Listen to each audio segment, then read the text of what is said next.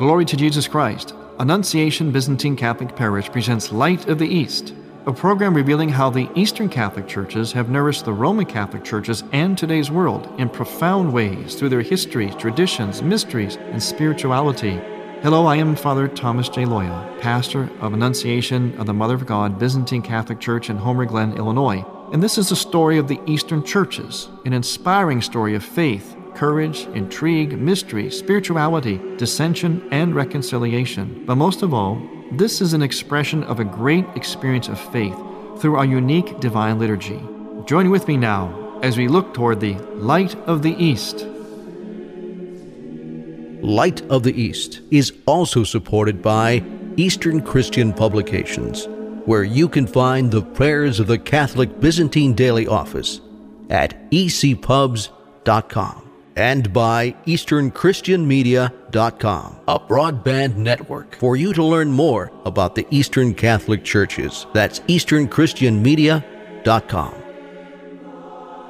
Christ is risen. Indeed, He is risen. Welcome to Light of the East. I'm Father Thomas Loya, your host during this marvelous, radiant Paschal season. In the Eastern churches, in particular the Byzantine Catholic churches, we have, after the actual Sunday of Resurrection, we have several Sundays that carry with it themes that sort of continue the theme of the Resurrection. And this Sunday is Ladies' Day here at Light of the East. That's right. Today is the Sunday of the myrrh-bearing, or sometimes called the ointment-bearing women. Remember, those are the women that first came to the tomb to anoint the body of Jesus, because they assumed He was still in the tomb, dead, so they're going to anoint His body. Well, they came to the tomb, and the tomb was empty.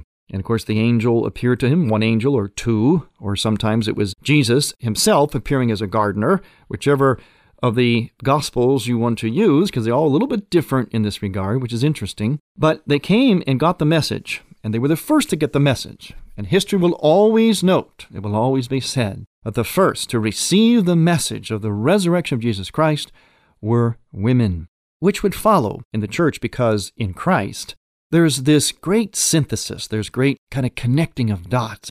It always amazes me how it all works together. It's just so planned, so integrated to the last detail. We go back to the beginning of the Bible. To whom did the serpent go? The serpent went to Eve, right? Why? Because, as the theology of the body teaches us, womanhood, stamped in the very language of her body, has the gift of receptivity. They are programmed to receive. And so the serpent knew that. Adam was supposed to protect her from the serpent, but somehow didn't. The serpent got around him, or whatever really happened, we don't know, but we know one thing, the serpent got to her. Because he knew she was programmed to receive, designed to receive messages. Actually designed to receive messages from God the Father in heaven, all good messages. But the serpent gave her a bad message. She fell for a good line, and all of creation fell with her, and of course Adam as well. Now, later on, though, with the coming of Christ, we have another woman, the new Eve. That, of course, is the Virgin Mary. And who comes to her? An angel. Why? Because she, as a woman, Virgin Mary as a woman, is designed to receive. And so the angel comes to her at the incarnation, you know, the Annunciation. The angel comes to her with a good message, a good line, that she would bear within her womb, God made flesh, God in the flesh, Jesus Christ. Now we come to the resurrection, and once again, who do we have receiving a message? You got it. The women. The women receive the message, the first to hear the resurrection, and their command, the command that Christ gave to them, was to go actually, and so consistent again with womanhood, because of course God, Christ, created women. And Christ, knowing this, He knew how they were programmed, how they were designed by Him. They were instructed to go, I'm going to use the word proximity, in proximity. In other words, go first to the family. Woman's gaze is very internal. It's very proximate. They're very, very focused and concerned on those immediately around them. You know, husband, children, family, friends. And Christ gives a command to them consistent with their womanhood, with their gift. Go to the community. He didn't tell them to go to the world, if you notice. He didn't, he didn't tell them to go far and wide, although, yes, all of us are called to spread the gospel far and wide. But in particular, he sent womanhood back into the community, internally. Take the message internally so that it would germinate among the apostles first, and then they, as men, would be told to go out into the world, go and take that message into the world. You know, go and take the hits, take whatever it takes to get that message out, and even unto death, into their own torture, their own crucifixion, their own persecution in most cases. But they went throughout the world, and they went with the message they received internally from the women. I always enjoy articulating the theology, the meaning of these great feast days in the church through the liturgical text, especially the texts in the Byzantine church, because our texts are very theological. They're narrative, they're historical, they're also theological, they're mystical. And so when we say these texts, and, we, and of course we chant them in our church, what we're doing is we're, in a sense, making theological or mystical proclamations.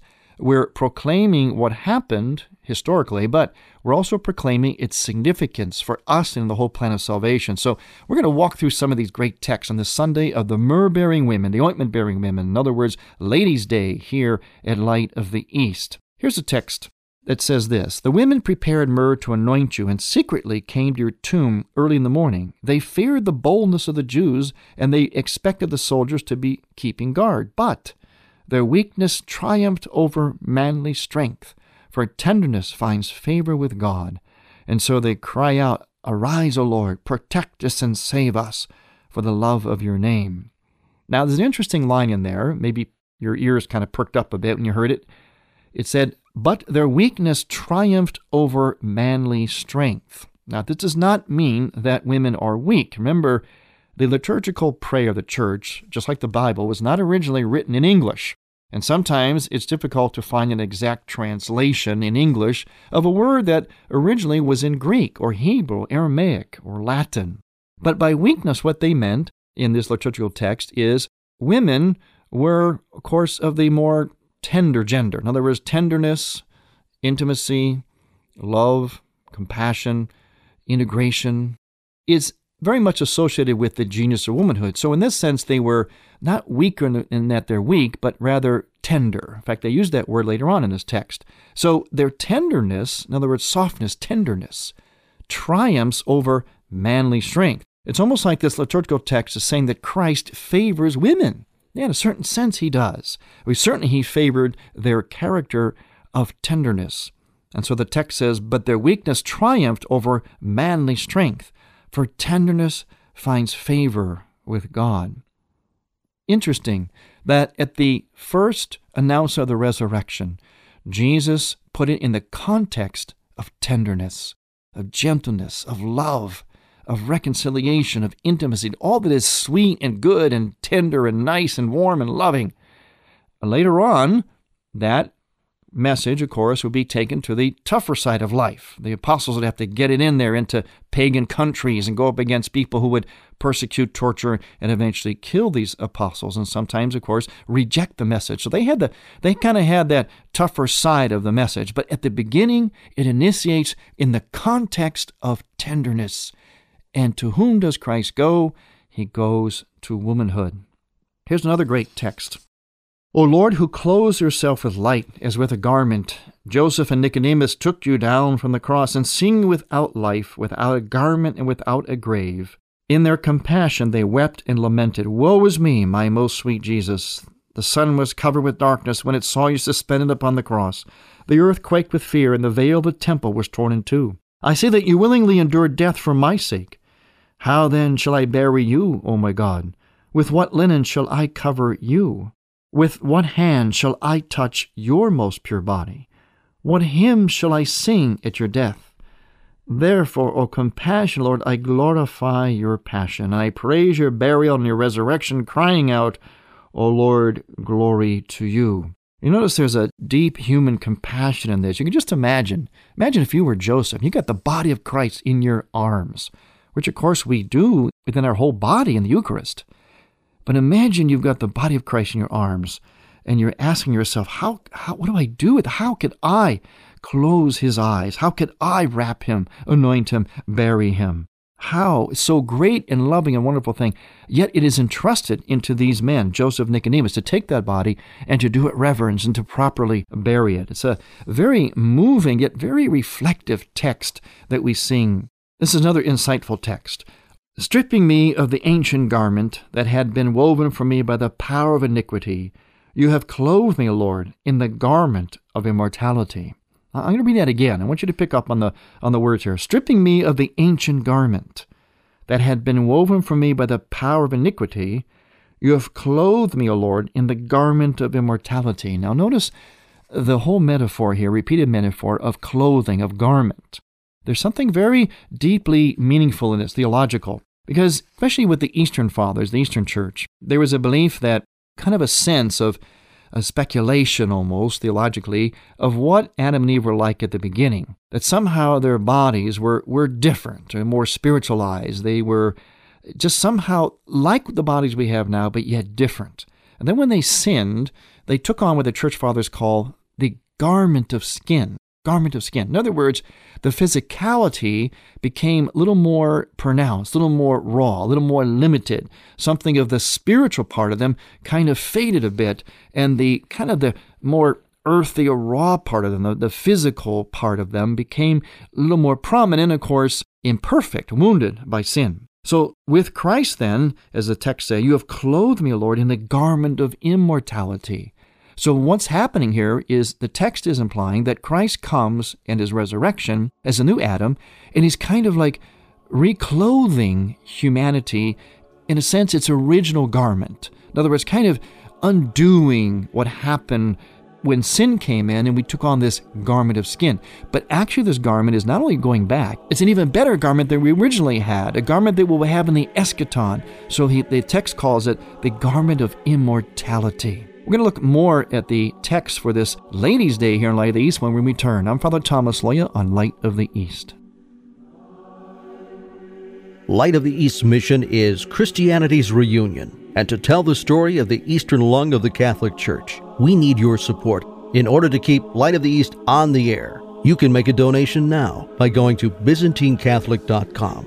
That's Byzantine Catholic dot com. Click on the radio button and then donate securely using any major credit card. With your help, we can keep Light of the East's illumination bright.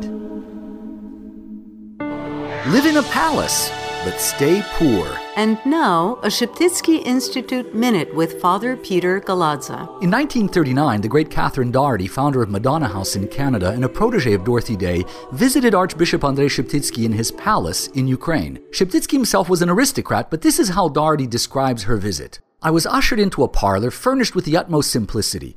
Why was it that my mind suddenly imagined Assisi? Something in the poverty of the palace brought Saint Francis to mind, for I knew that Count Sheptitsky was very wealthy. Later, my guess was confirmed by an old peasant woman whom I asked why everything was so poor and shabby. She answered, "Oh, didn't you know? The Archbishop never spends anything on himself, his comfort, or food. It all goes to his poor and his many works of mercy." To learn about degree programs in Eastern Christian Studies, visit Sheptitsky Institute dot c a. That's S H E P T Y T S K Y Institute dot c a. You're listening to Father Thomas Loya on Light of the East. The Tabor Life Institute, which is dedicated to the formation and education in the theology of the body. To find out more about the Tabor Life Institute, you can go to Tabor Life dot org. That's Tabor Life dot org. Especially if you're interested in conferences and retreats, in particular for youth, young adults, and also for those of you who speak Spanish. That's Tabor Life dot org.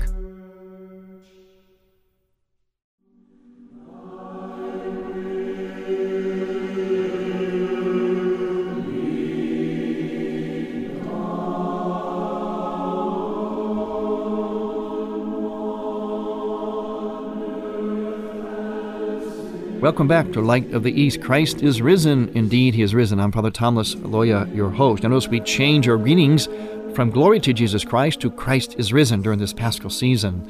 We're looking at some of the text on this Ladies' Day, in other words, the Sunday of the ointment of myrrh-bearing women in the Byzantine liturgical calendar, according to the Gregorian calendar, that is. And I'd like to look at one more text here. And again, when I say text, I'm referring to the prayers the sort of dogmatic theological hymns that we sing in our services. And as I read them to you, keep in mind they would not normally be chanted according to an ancient chant in our churches and our services. Here's another text. At your conception, O Lord God, an angel said to her who was full of grace, rejoice. At your resurrection, an angel rolled away the stone from the door of your glorious tomb. The first angel spoke with signs of joy instead of sorrow, and the latter brought us the good news of a Lord who gives life instead of death. Therefore we shout to you, a benefactor of all, glory to you, O Lord. Notice what's happening here? The text is making a continuity, a connectedness. Like I say, we always connect the dots in liturgy. That's part of the genius of the church, especially in the East. It's connecting the dots from the very conception to his birth and now to his resurrection, so that when we look at the life of Christ liturgically, we kind of look at it not quite so chronologically. Yeah, there is the events, the separate events. You know, he's conceived, he's born, he lives, he dies, and so on. But we tend to look at it, and as you can tell from the text here, and the liturgy does this for us, it's kind of like one continuous kind of swoop. Think of it that way. It's a beginning, and it kind of moves right through and connects everything together till it comes to its culminating point in the ascension of Christ and the sending of the Holy Spirit. So again, in the text of the church, we have a deep understanding of, of the theological and mystical implications of the historical narrative events of Christ's life as we read them in the Scriptures. The important thing, and this is the beauty of liturgy, is that it takes what's in the Bible and it makes it our story. It immerses us in a timelessness and in a theological, mystical reality. In other words, it takes those events to their ultimate meaning and significance and destiny. I know that probably many of you, hopefully, are you know inspired, or, or you feel at least that this is interesting, maybe even different, maybe worth looking into a little bit more. In addition to listening to this program, I would like to direct you then to some sources I think would be very, very handy for you. First of all, talk about handy, something you can hold in your hand, put in your shirt pocket, your vest pocket for the guys, and maybe purses for the ladies. And that is a pamphlet, that's a little more than a pamphlet, like a little booklet, called Theosis, Spiritual Reflections from the Christian East. Now, you are probably familiar with the Magnificat booklet, which is in the back of many Roman Catholic churches in the narthex or vestibule book rack. Very handy, beautifully done little booklet. Well, Theosis, Spiritual Reflections from the Christian East, is a counterpart to that. It's kind of our Eastern version of Magnificat. In fact, a little salute to all of our Roman Catholic or Latin Rite listeners out there. We Byzantines actually copied this from you. So you had a great idea, and we took it, and we're going to reformulate it into an Eastern form. So we thank you and commend you for that beautiful little Magnificat booklet, common in many Latin Rite parishes. So Theosis is just like that. Now, each issue has about one hundred pages, and they've got short essays for reflection on many topics, prayer, Eucharist, sacraments, but also and especially the feast day of the month. And the contributing authors will be theologians and that are really uh, quite a wide variety and well-known from the Orthodox and Catholic churches, including Metropolitan Callistus Ware from the Orthodox Church and Archimandrite Robert Taft, who's a Jesuit. I am also, your humble host, is also a contributor to Theosis as well. A photo essay of an Eastern church somewhere in the world will also be featured. Uh, this booklet has beautiful photographs uh, of Eastern churches. You can see what they what they're like. It will also include the calendar of saints for the month with daily prayers and a short biography of each saint according to the Byzantine calendar. And they also have full color with a lot of icons and photographs of, of a lot of images.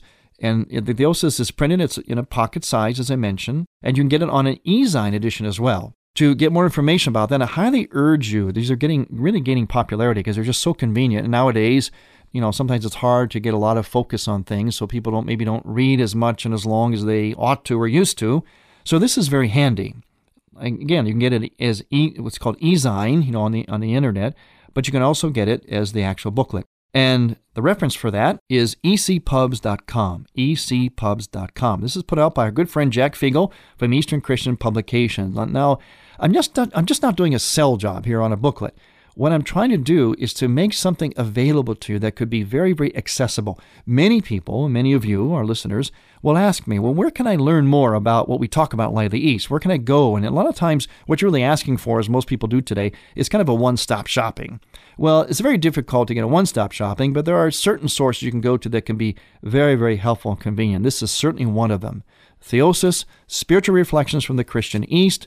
Go to e c pubs dot com, e c pubs dot com. Now, speaking of Jack Fiegel and Eastern Christian Publications, he also organizes what's called the now famous Orientali Lumen, which means Light of the East, from which we get, of course, the name of this program, Orientali Lumen conferences. He has them in America, and he also has them abroad. And we've got a couple of them coming up, and I want to tell you this now so you can make your summertime plans, because they're in the summer this year. The one is called Orientali Lumen Euro East, number four. It's the fourth European Conference of Orientali Lumen, and it's called Saint Cyril and Methodius, Mission and Unity. It's Monday, July eighth to Thursday, July eleventh in Bratislava, Slovakia. Now, now, now that's a short time, but that's the conference itself, but there's other side tours and so on to make your time there a little bit longer. But the conference itself is July eighth to the eleventh, that's Monday through Thursday, two thousand thirteen, in Bratislava, Slovakia. And information for that, go to o l conference dot com, o l conference dot com. The conference that's in America, again, is in the summertime, Monday to Thursday, June seventeenth to the twentieth, two thousand thirteen, Oriental Lumen Conference in Washington, D C, at the Washington Retreat House. It's called Vision of a Reunited Church, Vision of a Reunited Church. We're going to have all kinds of great speakers. Our Metropolitan Tikhan of Washington is invited, Archimandrite Robert Taft, Father Sidney Griffith from the Catholic University, and a whole lot of other great speakers. Again, that's Monday to Thursday, June seventeenth to the twentieth, two thousand thirteen, in Washington, D C. I mentioned the one in Bratislava. If you can't get there, then you can go to the one in Washington, or you can go to both. And if you want information on both of them, go to the same source, o l conference dot com, o l conference dot com. As you know, we're doing a kind of a series on the significance and implications of the new Pope, Pope Francis, for the Eastern churches. And there's really a lot of implication, a lot of information, a lot of things coming over the wire, especially from the Eastern churches, Eastern Orthodox churches. And this is very significant. It's very historical. And one of those is an article by Adam DeVille called Reading the Franciscan Tea Leaves. Adam DeVille is the Associate Professor of Theology at the University of Saint Francis in Fort Wayne, Indiana. He's the author of Orthodoxy and the Roman Papacy. So that's Adam DeVille. And I'm going to quote a few things just from an article, that one of the things that was significant about the first thing the Pope said when he came to the balcony was something that very few people have noticed. They noticed that he said Bishop of Rome or Diocese of Rome, which the Orthodox really love. They really responded to that. But there's something else he said. He used the term the Church of Rome as being the one, quote, which presides in charity over all the churches, unquote. Now, this phrase goes back to Ignatius of Antioch, one of the earliest fathers of the church, who had died somewhere around the turn of the second century. It was used in Ignatius' letter to the Romans, and it describes a vision of church relations quite different from recent Roman practice. But the quoting of this phrase, along with other gestures by the new Pope, would seem to suggest that his vision is indeed quite different and wholly welcome, especially to Orthodox Christians, for whom an overly exalted and far-reaching papacy remains the last significant hurdle to Orthodox Catholic unity. And again, this is an article from Adam DeVille. Professor DeVille also cites three other things. First, the pallium with which Pope Francis used is the same pallium used by Benedict in a design that was clearly the Latin counterpart to the Greek or Byzantine omophorial, thus a sign not only of a papal continuity, but again of outreach to the Orthodox. In other words, the pallium he puts on, he becomes Pope. It goes around his neck and shoulders, symbolizes a lot of things. One of those is he's the shepherd, taking like the lamb on, on, onto his shoulders. That is designed... And it was chosen by Benedict the sixteenth. It was designed in the style of a Byzantine pallium or omophorion. Second thing, Mister DeVille points out, is again the extensive and unprecedented involvement of the patriarchs in Pope Francis' inauguration, both Eastern Catholic and Orthodox. And thirdly, he points out that the fact that Benedict resigned was a welcome blow to the mythology of the papacy, and in less than a week, Francis has repeatedly extended that demythologizing. The resignation, through sheer shock by you alone, impressed on people that perhaps they have placed excessive emphasis on the papacy, which is simply an office for ecclesiastical administration, And again, I, want, I don't want you to get the wrong idea. We're not de-emphasizing anything about the papacy. We're simply giving the perspective that the Eastern Orthodox Christians and Eastern Catholic Christians are seeing in this new pope. However, it was already started by Benedict the sixteenth. And if anybody knows history and what the church is about, it was Benedict the sixteenth with his staggering intelligence and great honest scholarship. I want to thank you for listening. Again, Christ is risen. Indeed, he is risen. I'm Father Thomas Loya on Light of the East.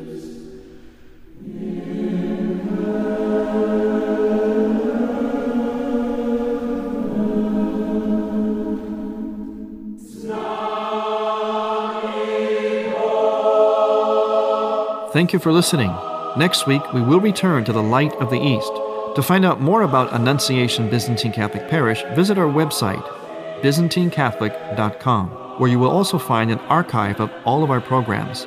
In order to continue this program with its mission of Christianity's reunion, we need your support with a donation. Any amount would be a blessing. Please make out a check to Light of the East Radio and send it to Light of the East, one four six one zero, Will Cook Road, Homer Glen, Illinois, six oh four nine one.